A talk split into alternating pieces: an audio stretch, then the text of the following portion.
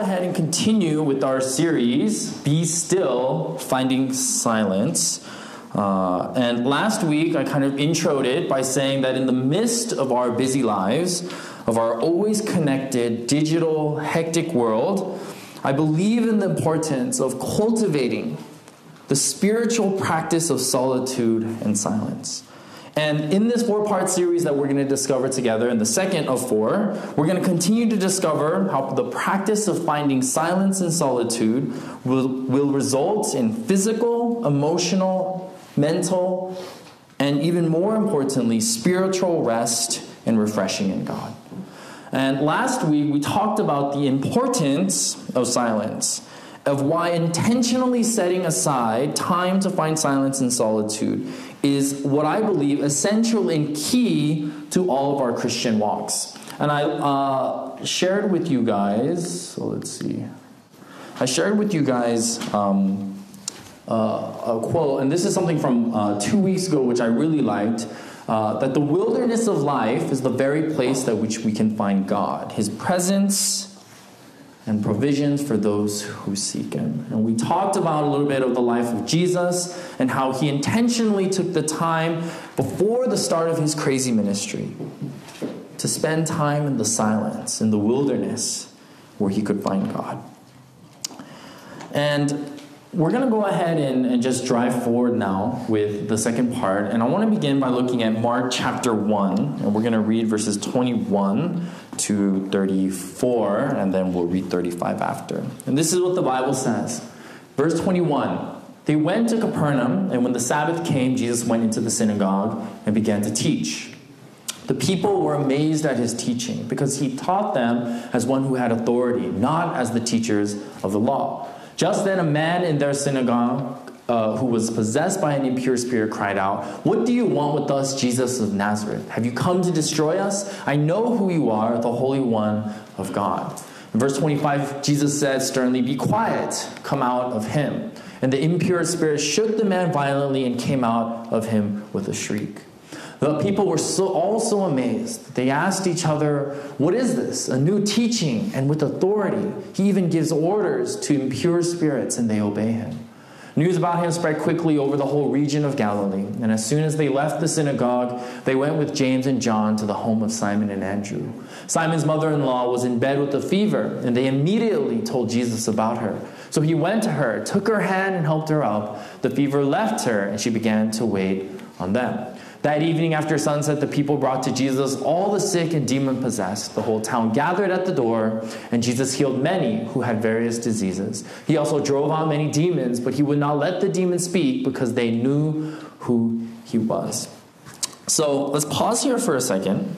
Uh, if we pick up on what we talked about last week, when we talked about how Jesus, before starting his ministry, he spent intentional time in silence and solitude as he prepared for the ministry that was to come ahead of him. Right? And we find Jesus in the Gospels transitioning from that place of solitude and silence, from the wilderness, to a place of what we would now call um, days of, of busyness, right? And we see Jesus here very clearly in the midst of that busyness, right? His ministry was packed with teaching people, going from place to place, healing, driving out impure spirits. Jesus was clearly a very busy person, right?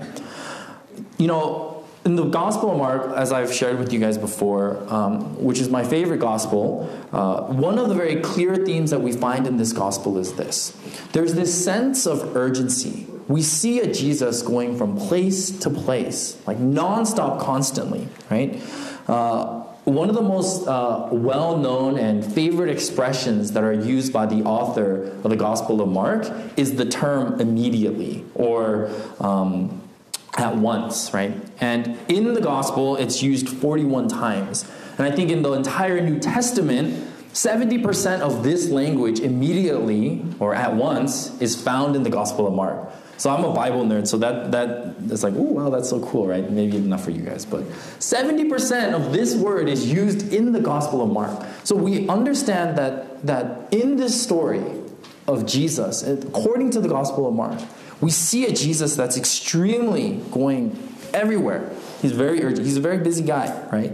But something that's very interesting in this theme, despite the fact that the Gospel of Mark is written with a sense of urgency, there is this sense of rest, a sense of peace in the midst of Jesus' busy life, right? Because the Gospel of Mark, the author, he takes the time to record the moments of Jesus intentionally taking the time to find solitude and silence. And I think when you notice something like that, when a apparent theme of the Bible or of, of a book is urgency, but you see small pockets of rest, of slowing down, then it's something that we really need to pay attention to, right? And I strongly believe, okay, the Gospel of Mark invites us uh, in a fast paced story to join Jesus and be unhurried with him, right? Just like Jesus' busy life, we too can pause and be unhurried, right? Just like Jesus does in his busy ministry, there are pockets of silence and solitude that the Gospel of Mark invites us to. Look at the next verse, Mark 1, verse 35. Right? It says, Very early in the morning, while it was still dark, Jesus got up, he left the house, and went off to a solitary place where he prayed. Okay? Right there, then and there. If the Son of God, Jesus Christ, puts in the same and puts in this kind of energy to spend time with God despite the busyness, how much more do we as moral human beings need to spend that time with God. Right? You see, Jesus prioritized his life, his everything, around making time to be with God, to be in the silence and solitude in the early morning where he could pray. So today I want to talk about prayer, but not necessarily just about prayer, but I want to focus more on the benefits of praying to God in the silence and solitude, just as Jesus did here in the Gospel of Mark. You see, one of the greatest sermons that were was ever told, told if I were to tell you where that's found, uh, most people would think of Matthew chapter 5, which we find the Beatitudes um, or the Sermon on the Mount, right? And in chapter 6, when you read through this Sermon on the Mount, he starts to talk about prayer in chapter 6. And then we find, you know, the very well known, and this is how you pray, right? Our Father in heaven, hallowed be your name, your kingdom come, your will be done as earth as it is in heaven, right? Give us today our daily bread, and forgive us our debts as we have also forgiven our debtors right? And lead us not into temptation, but deliver us from the evil one. So this is very well known, right? The Lord's Prayer. I'm sure many of you guys have heard it. If you've memorized it, then you have it memorized. Uh, and we tend to focus a lot on this, and there's nothing wrong with that, right? There's nothing wrong with focusing on how we should pray. But I think a lot of us, we get too focused on this that we miss what Jesus says before, right? Turn your Bibles to Matthew chapter 6. Um, and uh, let's see, chapter 6. Oh, I don't have it on the screen. Chapter 6, verse 5 to 8. Let's just read this. It says, And when you pray, do not be like the hypocrites, for they love to pray standing in the synagogues and on the street corners to be seen by others. I truly I tell you, they have received their reward in full. But when you pray, go into your room, close the door, and pray to your Father who is unseen. Then your Father, who sees what is done in secret, will reward you. And when you pray, do not keep on babbling like the pagans, for they think they will be heard because of their many words. Do not be like them, for your Father knows what you need before you ask Him. Okay? But I want to focus on this verse here Matthew 6, verse 6. When you pray, go to your room, close the door, and pray to your Father who is unseen. Then your Father who sees what is done in secret will reward you. But let's break this down. A few things. First of all, before Jesus tells us how to pray, Jesus instructs us on where to pray. Amen. The emphasis of solitude and silence can't get any more clear than this. Okay? Like I said, it's not wrong focusing on the Lord's Prayer, right? There's nothing wrong with it. It's, it's a very valuable tool. But before that even happens, Jesus teaches us where to pray. Jesus contrasts where we or why or where we should pray with those of the hypocrites of his times, right? It's Jesus' subtle way of calling out the Pharisees of that day.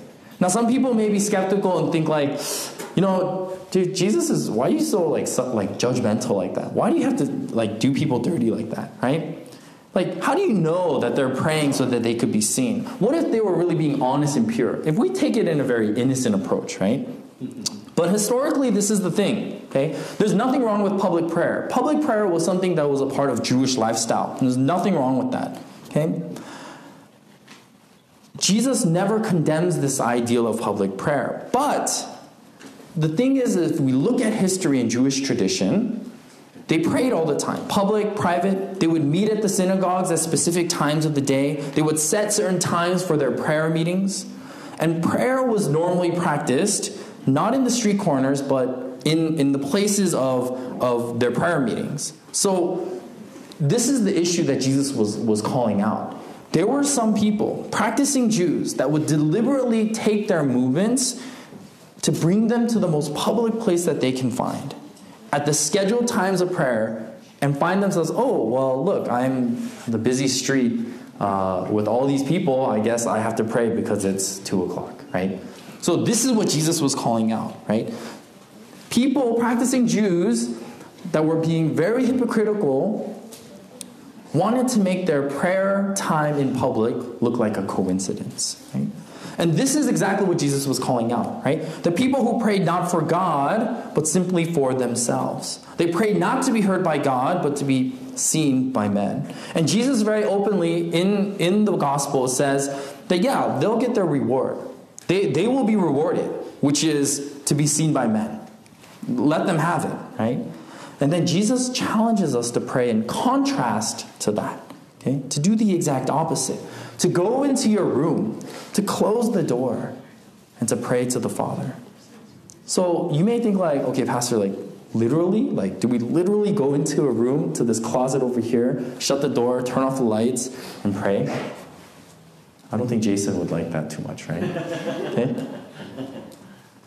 And I think we can take this literally and metaphorically. Let me do a quick Greek lesson with you guys here. Does anyone know how to read this? Okay, I don't know how to read it either, so. Okay, but this is the Greek word that's used for room, okay? And in the Greek, it's pronounced uh, tameon, right? Tameon. I'm probably butchering it, so forgive me. Tameon. Now, tameon, this is what it, this is what it literally means, okay? It literally means an inner chamber or a store chamber, a secret chamber, a closet, a place where people can retire for privacy or a place for storage, right? And I think when Jesus says that we should go into a room, this language that he's using, Jesus is without failing referring to the nature in which our prayers should take place, right? The nature in which our prayers should take place is in private, cut off from the busyness of life. It should be a place where the world can be shut out. Okay? So let me ask you, church, how many of us in our current prayer life have a place as such? A place where it's private, where it's cut off from the busyness of our day to day work, where we can shut out the world. And what does that look like? Does that mean turning off your phone, turning off all your notifications, your electronics, and going into a closet? Does that mean going into your car, parking it, leaving your phone in the house? Does that mean going into the mountains to pray? Speaking of mountains, right? In the Gospel of Matthew and the other Gospels as well, we find these accounts. We find Jesus retreating up to the mountains to pray, right? Jesus feeds the 5,000, and in Matthew 14 23, it says Jesus went up to the mountainside to pray by himself, right? And Jesus does the same in the Gospel of Luke as well, right? During the Transfiguration, he takes Peter, John, and James with him to pray. Now, let's think about this. Jesus takes the time to go to a place of sol- silence and solitude. And one of the locations of silence and solitude for Jesus was in the mountains. Now, if you guys know anything about the region of Galilee, this is not the best picture, but this was the best representation that I could find. But if you look at the picture, the region of Galilee, where Jesus conducted his ministry, Uh, you can tell it's very well. You can't really tell in this picture, but it's very luscious. It's very green. Okay, it was known for its agriculture, for its fishing, right? But it was also very mountainous, right? There was a lot of mountains and hills and and, and things like that, right? Uh, and I haven't had the chance to go uh, journey the, the, the, Holy Land, uh, but many have gone, and they always report that, you know, as they do their tours, there's a specific mountain in which they believe Jesus went up to pray. And so they usually take people and people that are interested to this specific place to experience what it's like. And they say it's about a two and a half mile hike up, okay? Now, I don't know about you, right? But when was the last time you climbed a mountain to pray? For two and a half hours. Okay? A long time ago, uh, I think it was about a year ago, I shared a story about my adventures uh, climbing um, a mountain back here in California uh, called San Bernardino Peak. Uh, and it was the biggest mistake of my life because I was not ready, right? It was a nine plus hour hike, you know, 10,000 feet above sea level. I didn't know what I was doing. Uh, just 30 minutes even into that hike, I thought I was going to die, right? But can you imagine a two and a half hour hike, not to get to the top, but a two and a half hour hike to pray. I think there's something powerful in this image of Jesus going out to pray. The next time you read the gospel and you see Jesus retreating to the mountains, don't think it's just like a quick walk in the park, a five minute walk to, to his closet, but a two and a half hour hike, right? You see, Jesus was willing to go as far as climbing a mountain to simply spend time with God. Think about that.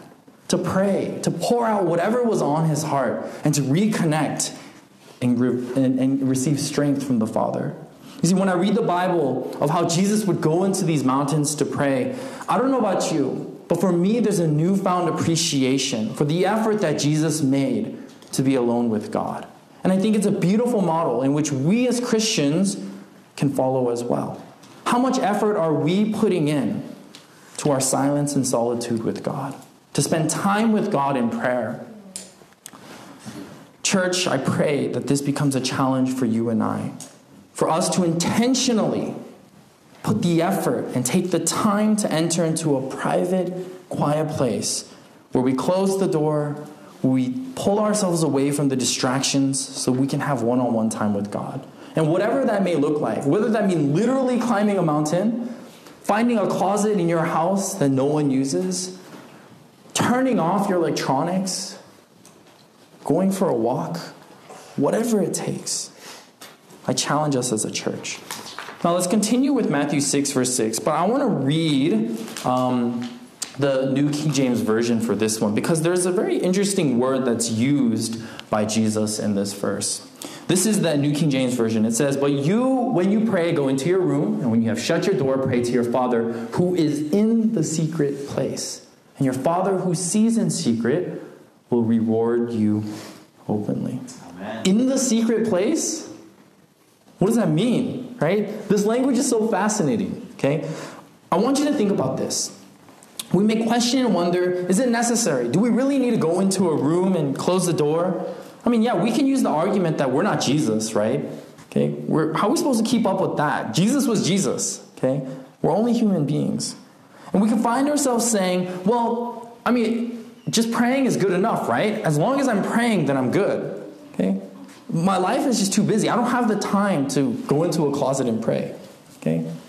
But let's think about this. When Jesus says, pray to your Father who is in the secret place, maybe the point is this it's in the silence and the stillness of a room, of a place away from the noise and the distractions of life, that you actually can find God. Because the reward and the benefit of praying in the secret place is this is that God resides in that secret place. Right? It's the place where God is, where God has been, and God will be waiting for you. And immediately, when we take the time to go into this secret place to pray, God is there, and God is the very reward, right? Think about that. Yes, we could take the time to pray while we're, I don't know, just working out or just come to church and pray and think that's more than enough.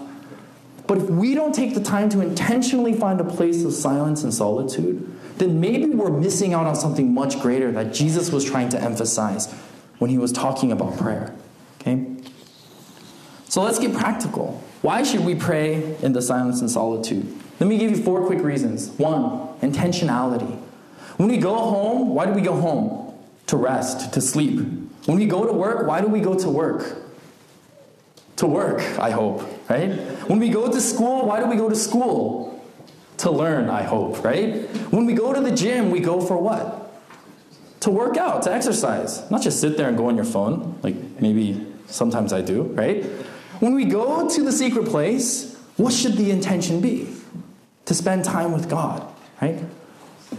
When we become intentional in our prayer life with God, we find that there are some things that can only be learned and experienced in that solitary place with Him.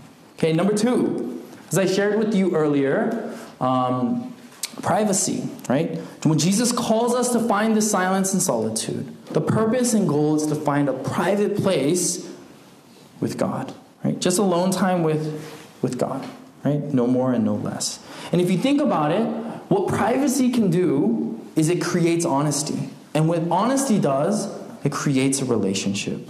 One of the things that I really enjoy uh, with the youth, um, and youth would know this, uh, but I enjoy having this thing called DMCs. And you're probably like, what is a DMC? Right? It's really simple. It's just a deep, meaningful conversation, right? And all it is is just having the opportunity, just a one on one conversation, to sit down and just talk about what's going on in life, to sit down in private, to be honest with each other, and to know and to build a relationship. The intentionality of building a relationship in private. In the same way, we have to also find time to have a DMC with God. And the only way that you're going to build a relationship with God is if you take the time to create a place of privacy and solitude and silence. Which leads to the next reason, reason. They go hand in hand intimacy, right? Intimacy comes hand in hand with privacy, right? Without privacy, intimacy never happens. We all have this innate longing in each and every one of us to have intimacy, right? Whether you want to admit to it or not, whether you think that's like, oh, only soft people think that way, right? No, whether you realize it or not, we are all built to want to know and to be known, right? That's intimacy. And the beautiful thing is, is that we have a God that longs to share intimacy with you and I. And the final thing, integrity. By praying in secret, in solitude and silence, not only are we able to, to build and foster a relationship with Jesus Christ, we avoid the dangers of trying to impress or doing it for the sake of the acknowledgement of those around us. Jesus warns us to not be like the hypocrites who pray to be seen by men and not by God. By praying in solitude and silence, we have the chance to eliminate the wrong reasons and to pray for the right ones.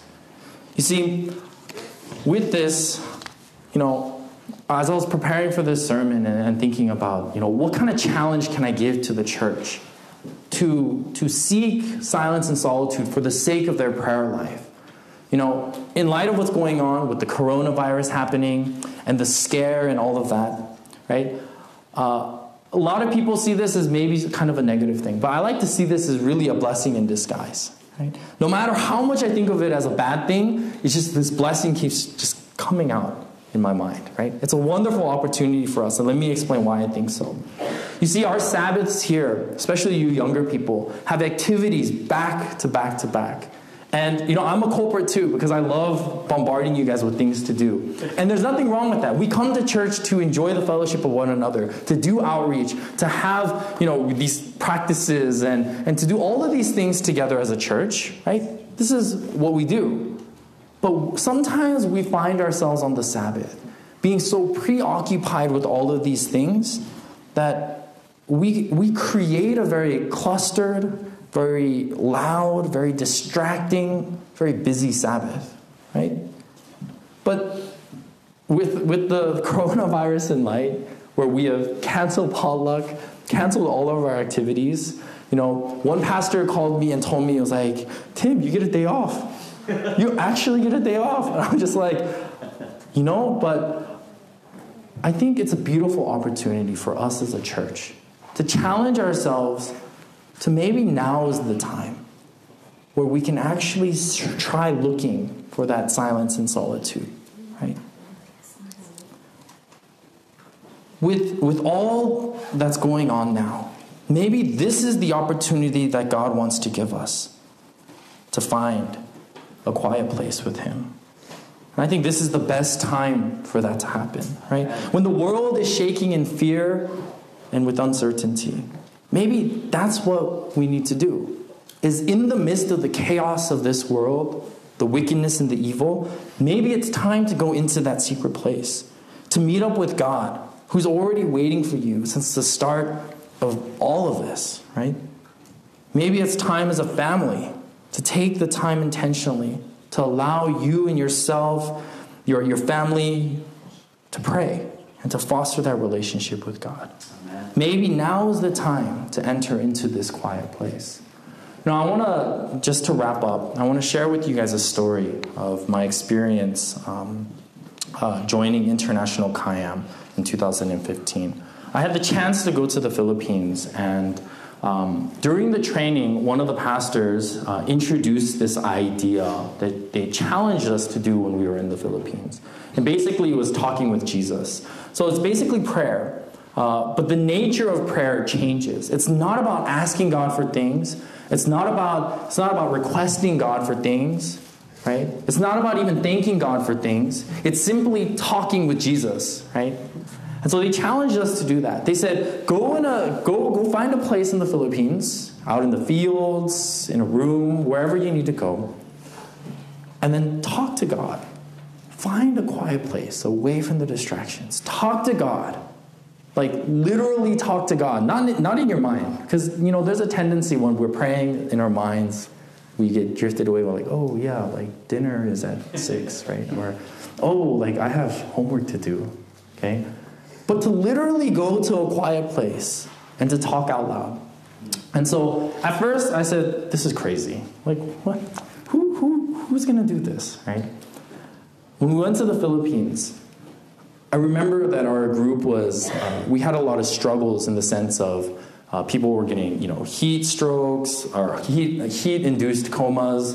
Uh, just like sickness, we, you know, half of our, our group, it was like 26 people, so half of that, about 13, 14 people got food poison or food poisoning, yeah, basically, um, from drinking contaminated water. And it was a time where things were just going down the drain.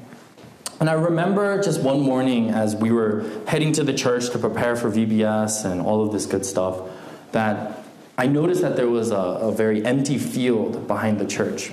And so I decided that I would just walk out into the field and simply talk with Jesus.